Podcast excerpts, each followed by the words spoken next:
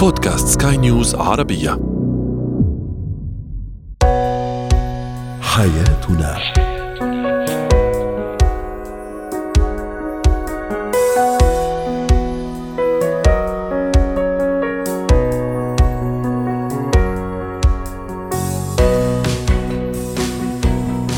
مستمعينا الكرام أهلا بكم معنا إلى حياتنا فضاؤكم اليومي الذي يعنى بشؤون الأسرة وباقي الشؤون الحياتيه الأخرى والذي يمكنكم الاستماع اليه عبر منصة سكاي نيوز عربيه dot com slash podcast وباقي منصات سكاي نيوز عربية الأخرى. شاركونا عبر رقم الواتساب 00971 561 88 6223 معي أنا ابتسام العكريمي.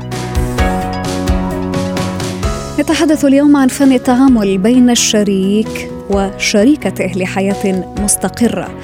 كيف نحفز الطفل لتكوين صداقات في محيطه الاجتماعي وكيفية التعامل مع الشخصية صعبة الميراث؟ زينة الحياة. من الضروري تنمية قدرات الطفل على التفاعل مع الآخرين وتكوين الصداقات. قد يجد بعض الأطفال صعوبة في تكوين الصداقات أو حتى في الاندماج مع غيرهم ويعد هذا الأمر من أكثر الأسس التي تساهم في بناء وصقل شخصية الطفل. طرحنا سؤالنا التفاعلي كيف تحفز طفلك على تكوين الصداقات؟ ورحبوا معي مستمعينا الكرام بضيفتنا العزيزة أستاذة هبة شركس الخبيرة التربوية يسعد يومك أستاذة هبة.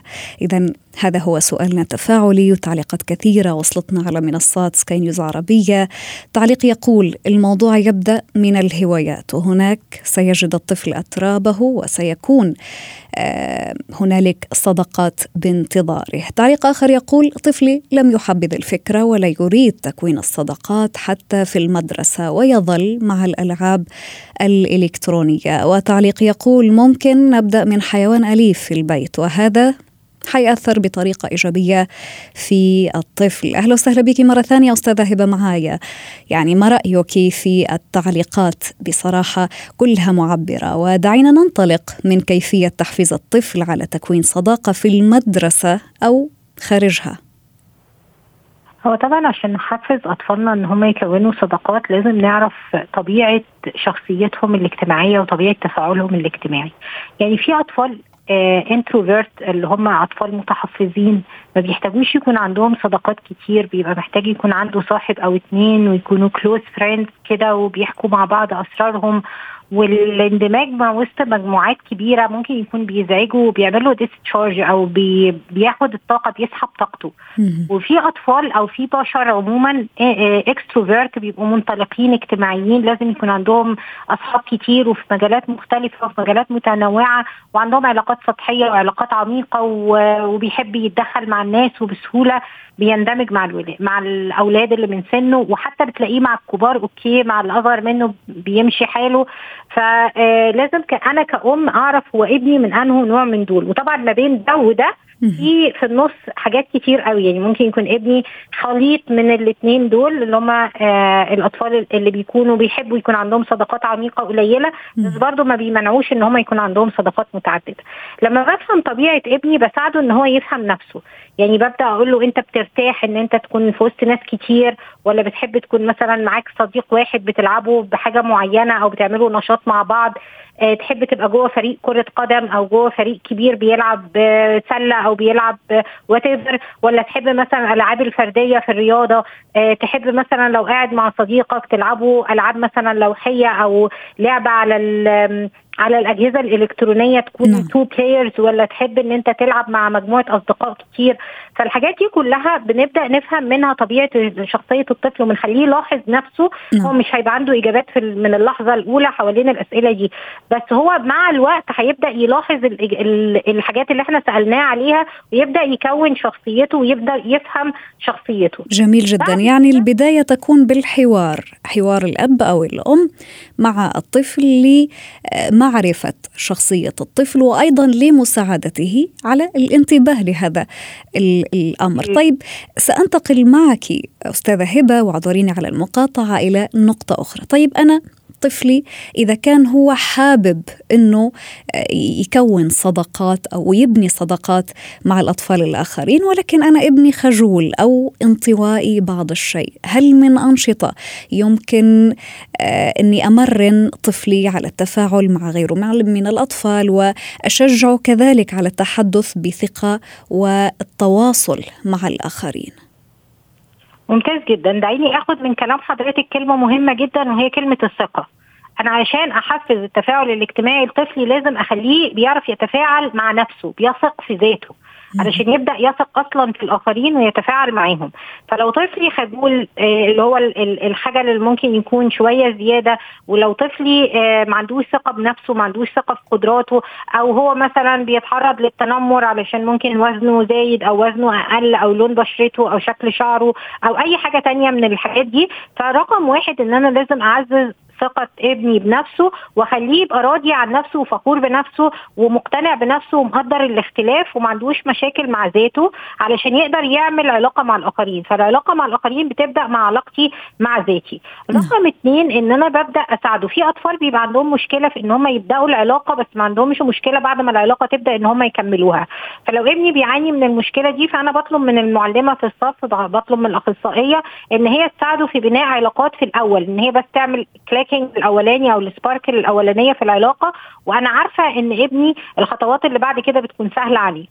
نعم. آه لو ابني لأ يعني حتى لو حاولنا وقربناه ورحنا زيارات مع الأهل وحاولت أخرج مع مامهات صحابه وامهات أصدقائه علشان أكون اساعده إن هو ي initiate أو يبدأ علاقة وما نفع الأمر. مش بيعرف برضه يبقى هو عنده مشكلة أصلا في الاندماج كمان مع الأطفال وساعتها هبدا أختار له صديق أو صديقين أساعده في إن هو يختارهم. وبعد ما يختارهم هبدأ آخد معاه step by step صغننين يعني baby steps كده toward إن هو يبدأ يبني علاقة. كل ما بدأت بدري كل ما كان أحسن. وأبدأ أشوف إيه اللي بيقف عند ابني في العلاقة. يعني بعد ما بيبدأ علاقة مثلا لو حد ضايقه بي يعني بياخد رد فعل يبقى زيادة قوي فبيزعل آه بياخد جنب بينعزل ما بيعرفش يواجه آه ما بيعرفش يندمج آه لو حد مثلا هزر بياخد الهزار على إنه سخرية. ببدا أراقب كده العلاقة وأبدأ أشوف إيه اللي بيبوظ علاقاته إيه اللي علشان أساعده هذا طبعا. علشان أساعده بعد كده واقول له إن إيه رأيك لو عملنا كده وإيه رأيك لو عملنا كده. وأصبر على الطفل لأن النمو الاجتماعي للطفل بيتفاوت من طفل لآخر. أصبر على الطفل وما تجاهلش المشكلة لأن المشكلة لما بتكبر ويبدأ الطفل يكبر ويوصل لمرحلة المراهقة وما بعد المراهقة وهو عنده عزلة اجتماعية ومش عارف يتواصل مش النمط ال introvert اللي هو متحفظ وبيختار صديقين أو ثلاثة وعنده ال group الصغير بتاعه مكتفي بيهم لا اللي هو الإنسان اللي منعزل ويا إما حاسس بالإستغناء أنا مش عايز أعرف حد كانه بقع زيت كده بتطفو على على العلاقات وده غالبا بيبقى من جواه حاسس بفراغ كبير يا إما إن هو مثلا حاسس إنه أنا نفسي يبقى عندي أصدقاء بس ما فيش فممكن ينخرط في في الصداقات الفيرشوال أو الصداقات اللي بالضبط خاصة خاصة في الوقت الحالي ومع تطور التكنولوجيا. حتى إنه لو رجعنا لبعض التعليقات أستاذة هبة يعني هناك تعليق آه، بيقول لك إنه يعني طفلي بفضل الألعاب الإلكترونية على إنه يكون صداقات مع أترابه في المدرسة أو خارج المدرسة. صحيح. عارفة ليه؟ لأن التواصل الإلكتروني والألعاب الإلكترونية مش محتاجة مجهود. العلاقات الإنسانية بتحتاج مجهود والعلاقات الإنسانية أحيانا بتبقى مؤلمة مش أحيانا. هو جزء من العلاقات الإنسانية فيه ألم. إن في حد زعلني في حد رفضني في مشكلة حصلت آه، في مجهود لازم يتبذل في صديق محتاج إن أنا أدعمه في سر لازم أحفظه. فالعلاقات الاجتماعية أصلا بتحتاج مجهود لكن التواصل الإلكتروني والألعاب الإلكترونية مش محتاجة هذا المجهود النفسي والاجتماعي الكبير. فالأطفال بيميلوا للأسهل. وده أسهل لهم جدا وان إن أنا أفضل في هذا الواقع الافتراضي وما بذلش جهد في العلاقات وده بيخليهم بعد كده يبقى عندهم مشكلة لأن النمو الاجتماعي اللي بيبدأ من الصداقات في مرحلة الطفولة هو اللي نعم. بيخلي عندنا نمو اجتماعي بعد كده كزمالات في العمل وكعلاقات إنسانية وكزواج وكتربية أبناء يعني كل دي علاقات اجتماعية بت يعني بتنبع أو بتتفرع من علاقتنا بأهلنا وإحنا صغيرين ومن علاقتنا بالأطفال اللي من نفس سننا بمعلمينا. العلاقات الاجتماعية الصغيرة البدائية دي بالضبط. بتنمو لشجرة علاقات متشعبة لما نبقى آه، كبار وراشدين. هو دائما يعني مرحلة الطفولة تعد يعني بمثابة المرآة لبقية السنوات المقبلة للطفل. شكرا لك ضيفتنا العزيزة أستاذة هبة شركس الخبيرة التربوية ويعطيك ألف عافية. هو وهي. استقرار الحياة الزوجية أمر غاية في الأهمية لضمان ديمومة شراكة الحياة أو مؤسسة الزواج. نحن نعلم أنها من أصعب وأدق المؤسسات الاجتماعية لذلك فالتعامل هنا بين الشريكين يحتاج إلى إمعان النظر في زواياه وثناياه للوصول إلى غاية الاستقرار الأسري. رحبوا معي مستمعينا الكرام بضيفتنا العزيزة الدكتورة لنا أسس الاستشارية النفسية والأسرية. يسعد أوقاتك دكتورة لنا. فن التعامل بين الشريكين في الحياة اليومية من أين يبدأ؟ عشان نعرف. نعم. آه، التعامل بين الشريكين هو شيء نحن بنتعلمه آه، ببداية علاقتنا. يعني هو شيء متعلم وسيرورة آه، مستمرة بالعلاقة. وبيبدأ باني أنا أكون عم بفهم احتياجات شريكي وشريكي يفهم احتياجاتي. بيبدأ بالحب. بيبدأ بشيء نحن بنسميه الاحتواء واللي هو إني أنا أكون عندي القدرة على احتواء الشريك بكل ال ال ال بكل زواياه وبكل ما تستوعبه هذه الشخصية. بالضبط بالضبط. وهو كمان يكون قادر على احتوائي الدعم الدعم والتفهم كمان آه، زاوية كثير مهمة بالتعامل. يعني أنا أحس إني أنا بعلاقة الشريك عم يدعمني بكل زوايا حياتي عم بيشجعني على إني أكون عم ببني أمور خاصة فيي لأن الخصوصية بالعلاقة والحفاظ على الخصوصية والحفاظ على المساحة بالعلاقة أمر كثير مهم. هذا الشيء كمان بيتعلق بالتعامل لأنه أنا ما في يكون عم بتعامل مع شريكي على أساس إنه هو ملكي.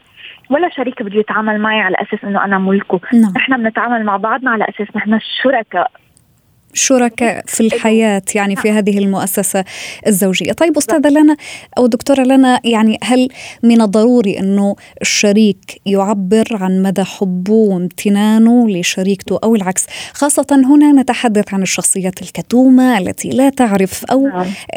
قد لا تجد الاستطاعة في كيفية التعبير عما تشعر به. نعم نعم.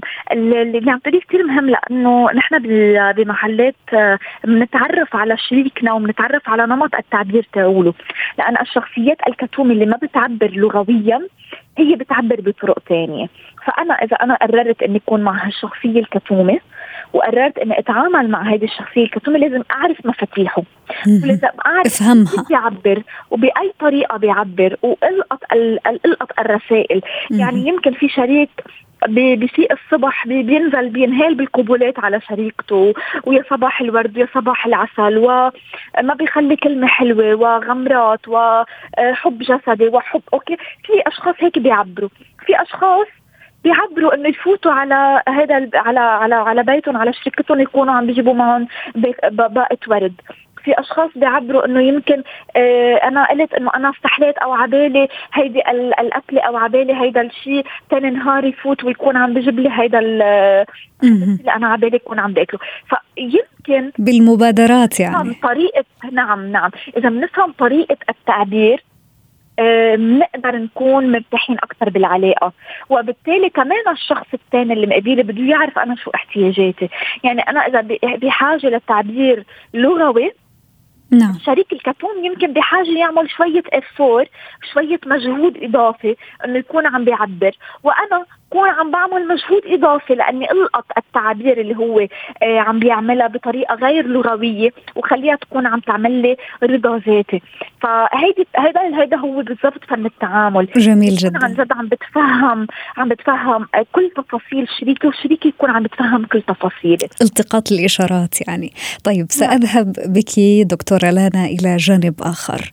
يعني هنا نتحدث عن آه، القرارات المصيرية. استشارة الشريك في القرارات المصيرية هل من شأنه أن يساعد في تعزيز الروابط العاطفية والاجتماعية بين الزوجين أم أنه البعض مثلا قد لا يحب مشاركة القرارات مع الشريك وربما قد يعتقد أن ذلك انتقاص منه أو لا يريد من يقرر نيابة عنه؟ ما رأيك في ذلك؟ نعم. هلا بدنا نحكي شوي عن مفهوم الشراكة لأنه هذا المفهوم اللي أنت عم تحكي فيه شوي مفهوم قديم. يعني مفهوم ال ال الشخص اللي هو يمكن الرجل الشرقي اللي هو بياخذ كل القرارات بالمنزل اللي مرته بيكون عندها أدوار محدودة. آه، نحن نحن بطلنا بهذا النمط الاجتماعي. آه، يعني عم بصير في تغير جذري إذا بدك بمفهوم الشراكات. نحن لما نكون عم نحكي عن شريك وشريكة بنكون عم نحكي عن شركاء بكل تفاصيل الحياة ضمن القرارات المصيرية. فحتما المشاركة بالقرارات المصيرية هي شيء إجباري بالحياة بالحياة الزوجية لأنه بحسس القتل بالمسؤولية المشتركة. هذا القرار المصيري معقول يكون مصيره الفشل. هذا القرار نعم. يكون نتيجته خسارة معينة. لما يكون الشريكين أخذين قرار فيه اثنيناتهم بيكون عندهم القدرة على الدعم بطريقة مختلفة على إنه شخص يكون آخذ هذا القرار لحاله. لأن لما لما شريك من الشركاء يكون آخذ قرار يمكن يشتري بيت بمبلغ معين أو بالسيفنج بكل المدخرات اللي عاملينها بحياتهم. إذا هو أخذ هذا القرار لحاله ويمكن تعرض لعملية نصب واحتيال وراحوا مصرياته كيف بنتوقع من شريكته إنه تكون عم تدعمه وهو آخذ القرار لحاله؟ تلقائيا حيصير في لوم. نعم ولكن ولكن اعذريني فقط استاذه لانا يعني البعض ولو حتى إنه الفكرة قد تبدو آه، كما تفضلتي حضرتك آه، حضرتك يعني كلاسيكية شوي ولكن آه، هذا لا ينفي وجود هذه الشريحة أو هذه الفئة. يعني أحيانا نعم. الشريك لا يود إنه مثلا يبين ضعفه لشريكته أو العكس فلذلك يعتمد على إنه يتخذ قراراته لحاله. هنا يعني كيف أتعامل أنا مع هذا الشريك ولكن بطريقة أني أدعمه رغم أنه هو لا يريد أني أشاركه في هذا القرار. نعم نعم. هلأ بهذا الموضوع نحن بنكون عم نعمل تغييرات إذا بدك بسيطة. بالتعامل مع الشريك خصوصا إذا الشريكه بهمها إنها إنها تشارك بهدول القرارات المصيرية فبيتم الاتفاق على يمكن من البداية على هدول الأمور هلأ إذا ما تم الاتفاق من البداية وكانوا هذا النمط هو النمط السائد فبالتالي من واجب أكيد من واجب الشريك والشراء والشريكة إنه تكون عم تدعم آه، الشخص الآخر بكل نعم. المحن اللي عم يقطع فيها إلا إذا كانت محن مؤذية. يعني هون كمان ما بدنا نروح بال بالتضحية والإخلاص لل آه لمحل يكون مؤذي للشريك. يعني إذا هذا الشريك يمكن آه عم بياخذ قرارات مصيرية بإنه يكون آه، عم بدمر عائلة يمكن آه، آه، بسلوكيات منحرفة أو بسلوكيات هنا يختلف الأمر. هنا يختلف الأمر. بس إذا عم نحكي عن نمط حياة طبيعي عن عن أمور حياتية ممكن أي شخص منا يكون عم يواجهها الدعم والاحتواء مثل ما قلت بالأول نعم. والاستماع والاحتضان هو واجب على كل شريك لحتى تكون عم تستمر هذه المؤسسة ولحتى نكون عم نحسس الشخص الثاني بأنه هذا مش ضعف. نعم. التعبير عن المشاعر وال, آه، وال... وأن أكون أنا بمحل أنا خسران أو أنا مكسور هذا مش منه ضعف إني أنا فرجيه لشريكي أو لشريكتي. هذا آه هذا من الأساسيات. إذا أنا ما فرجيت ضعفي. للشخص اللي أنا عايش معه حياتي كلها لمين بدي اكون عم فرجي. بالضبط. الوجه تاعولي. مزبوط ولا لا؟ فنحن أكيد. بدنا نتعلم نعمل هذا الشيء بدنا نتعلم عبر إني أنا يمكن آه، أمور أنا بعملها.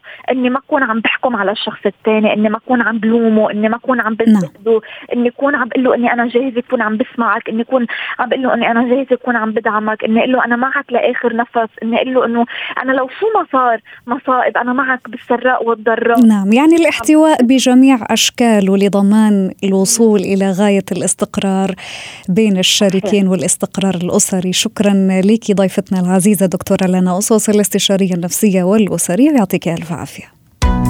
مهارات الحياة. قد نتعامل أحيانا مع الأشخاص يعني صابي الميراث في صعاب الميراث في جميع مراحل حياتنا من ضمنها الدراسة الحياة اليومية وغيرها. قد يكون أحد أفراد العائلة أيضا يتصف بهذه الشخصية وقد يكون صديق مقرب أو حبيب أو ما إلى غير ذلك. يمكن تجاوز الصدمات مع هذه النوعية من الأشخاص باتباع أساليب معينة وطرق ذكية لتفادي أي مشاكل قد تحدث. سنتعمق أكثر فيها معنا ضيفتنا أستاذة سلوى عفيفي. أهلا وسهلا بك أستاذة سلوى مدربة مهارة الحياة. إذا يسعد يومك أستاذة سلوى. الشخصية صعبة الميراث كيف أتعامل معها؟ وكيف أتجنب سوء الفهم منها؟ يسعد مساكي ويسعد أوقاتك. شكرا. الموضوع مهم جدا وعايزة أكمل على كلام حضرتك وأقول إنه قد نكون إحنا يعني قد يكون لدينا بعض هذه نحن أيضا من هذه الشخصية صحيح. ممكن. قد نكون فعلا في بعض المواقف أكيد. يعني هي شخصية خلينا نعرفها في البداية هي شخصية قد تكون آه، يعني غير مرنة حادة نوعا ما دقيقة تهتم بالتفاصيل واقعية زيادة عن اللزوم.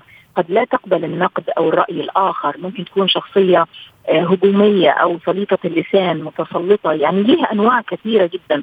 ممكن تكون شخصية ضعيفة أو مفرطة الحساسية أو مسلوبه الإرادة. ممكن تكون مترددة. ممكن تكون شخصية من الشخصيات الشكاكة أو الشكاية سلبية متشائمة آه، صامتة قليلة الكلام غير معبرة. هي في النهاية خليط من الطباع اللي موجودة في كل شخص ولكن هذه تكون يمكن بارزة أكثر.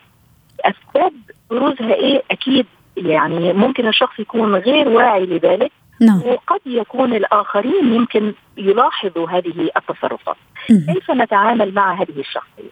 وهذا الجانب المهم. نعم. طبعا يعتمد على مدى قرب هذه الشخصية. حضرتك ذكرتي في المقدمة أنه قد نكون قابلناهم في المدرسة ممكن في العمل. في حياتنا اليومية نعم. طبعا أكيد. أو حتى في العائلة نفسها. أكيد في العائلة وممكن في الأسرة كمان الصغيرة. هي تعتمد على مدى قرب وأهمية هذه العلاقة. لو هي علاقة عابرة فأنا أستطيع إني أنا أتحملها لمدة دقائق معدودة وخلاص أهو يعني نص ساعة وخلاص ممكن مش هشوفه تاني مثلا. نعم. آه وهنا يكون الأمر أسهل وأكثر بساطة أو إني أنا آه لو خلاص فعلا يعني نفذ بينا كل الطرق للتواصل الفعال إنه نقطع العلاقات إذا كانت غير مهمة. آه أما إذا كانت العلاقات مهمة هنا تأتي يعني يأتي التحدي. علاقة مهمة إن كان زوج أو ابن أو أم أو أب أو زميل أو مدير أو أو صديق نعم. يعني. طبعا أو صديق. في أشياء يعني دايما بنقول إيه بنقبل الناس أحيانا على علاتهم لأنه إحنا كمان فينا علل وفينا أكيد. ويمكن ولكن إلى إلى حد معين نعم. يعني. طيب أنا إذا حاولت إني أهدي مثلا الأوضاع نعم. وأتقرب من هذه الشخصية ما هي الأساليب التي أتبعها حتى أتعاطى بطريقة صحية معها؟ أي. أولا لابد أن نركز على الهدف من هذا الحوار أو من هذا التواصل. يعني مثلا إذا في أمر معين حتى لو في نقد أو شيء غير عاجبني آه التركيز على السلوك وليس على الشخص لأن هم الأشخاص دول لا يتقبلوا النقد. آه نخلي الأمور بعيدة عن النقاش العميق اللي لأنه أنا مش هقدر أغيره. آه ومع ذلك ممكن أنه أختار بعض الوقت المناسب أحيانا إذا كان شخص مقرب لي ويثق فيه أحيانا. نحاول نعم. نساعده إذا كان مثلا لديه مشكلة نفسية لديه ضغوطات. هل يعتبر إنه هذه الطريقة يعني استراتيجية أو طريقة للتغلب على المشاكل؟ بالعكس هذه ممكن تكون تفقده تفقدوا علاقاته الجيدة مع الناس. ممكن نحكي معاه تجارب شخصية إنه مثلا أنا أقول له يعني كيف استطعت إني أنا أهذب من سلوكي أو من أخلاقياتي؟ كيف استطعت أن أتغلب على ذلك وأغير من نفسي؟ طبعا إذا كان الشخص قريب والعلاقة تسمح نعم. نتعامل معهم بصبر أحيانا.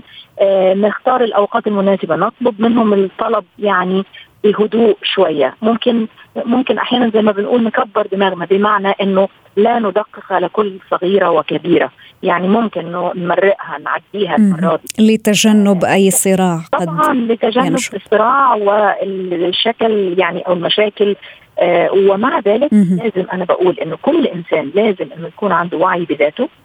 إحنا دايما بنعمل حتى تمرين في الدورات التدريبية بنقول إنه بنخلي الأشخاص يقولوا لنا آرائهم فينا حتى نعم. غير ما نعرف يكتبوا لنا ورقة على الديسك أو حاجة. واضح جدا. وفي نهاية ال... في نهاية ال... الأمر يعني عذرا على المقاطعة لأنه الوقت بيدهمنا أستاذة سلوى.